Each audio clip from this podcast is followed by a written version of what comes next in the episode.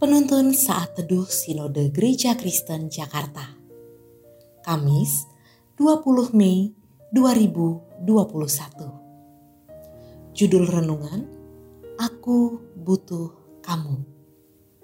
Diambil dari Nats Efesus 4 ayat 1 sampai 6 Kesatuan jemaat dan karunia yang berbeda-beda. Sebab itu, aku menasihatkan kamu. Aku, orang yang dipenjarakan karena Tuhan, supaya hidupmu sebagai orang-orang yang telah dipanggil berpadanan dengan panggilan itu. Hendaklah kamu selalu rendah hati, lemah lembut, dan sabar. Tunjukkanlah kasihmu dalam hal saling membantu. Dan berusahalah memelihara kesatuan roh oleh ikatan damai sejahtera.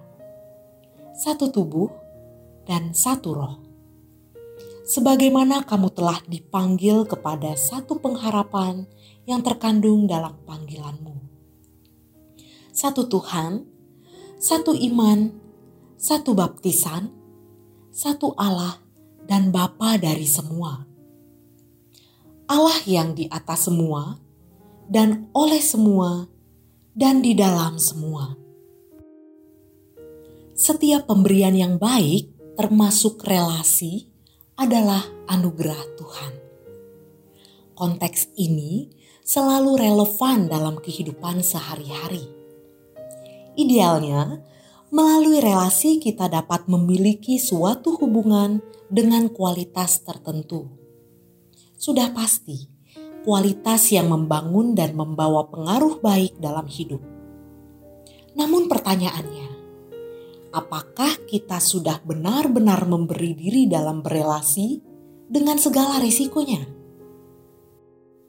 Kita sadar bahwa salah satu penyebab rapuhnya relasi adalah ketidaksesuaian.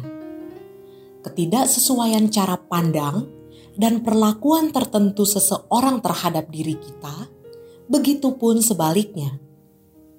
Dalam nas ini, Rasul Paulus yang pada waktu itu sebagai orang yang dipenjarakan karena Tuhan, menasihati orang-orang percaya supaya hidup selaras dalam kesatuan.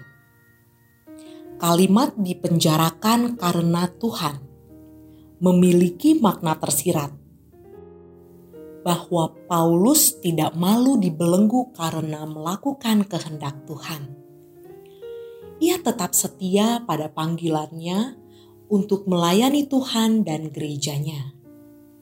Kita juga diingatkan agar memiliki kesatuan hati meski berelasi dalam keragaman. Hendaknya selalu hidup di dalam kasih. Kata hendaknya berarti anjuran untuk selalu berupaya. Wujud kasih dalam hal ini dinyatakan melalui sikap rendah hati, lemah lembut, dan kesabaran. Hidup dalam kasih berarti mengupayakan diri dibentuk melalui keragaman karakter demi satu tujuan.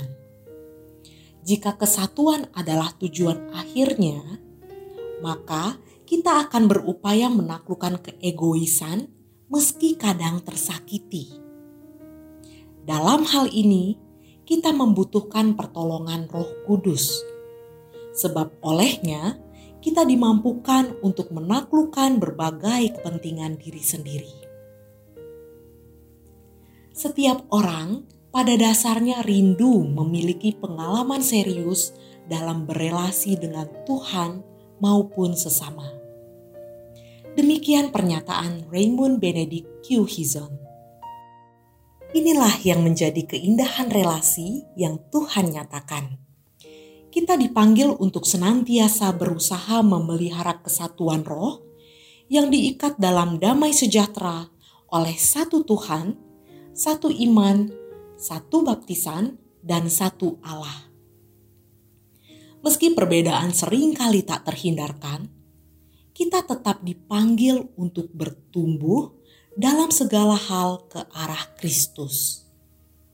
Pimpinan Roh Kudus akan memampukan kita untuk beroleh sikap tepat dalam menyikapinya dan memperlengkapi kita dalam pelayanan membangun tubuh Kristus.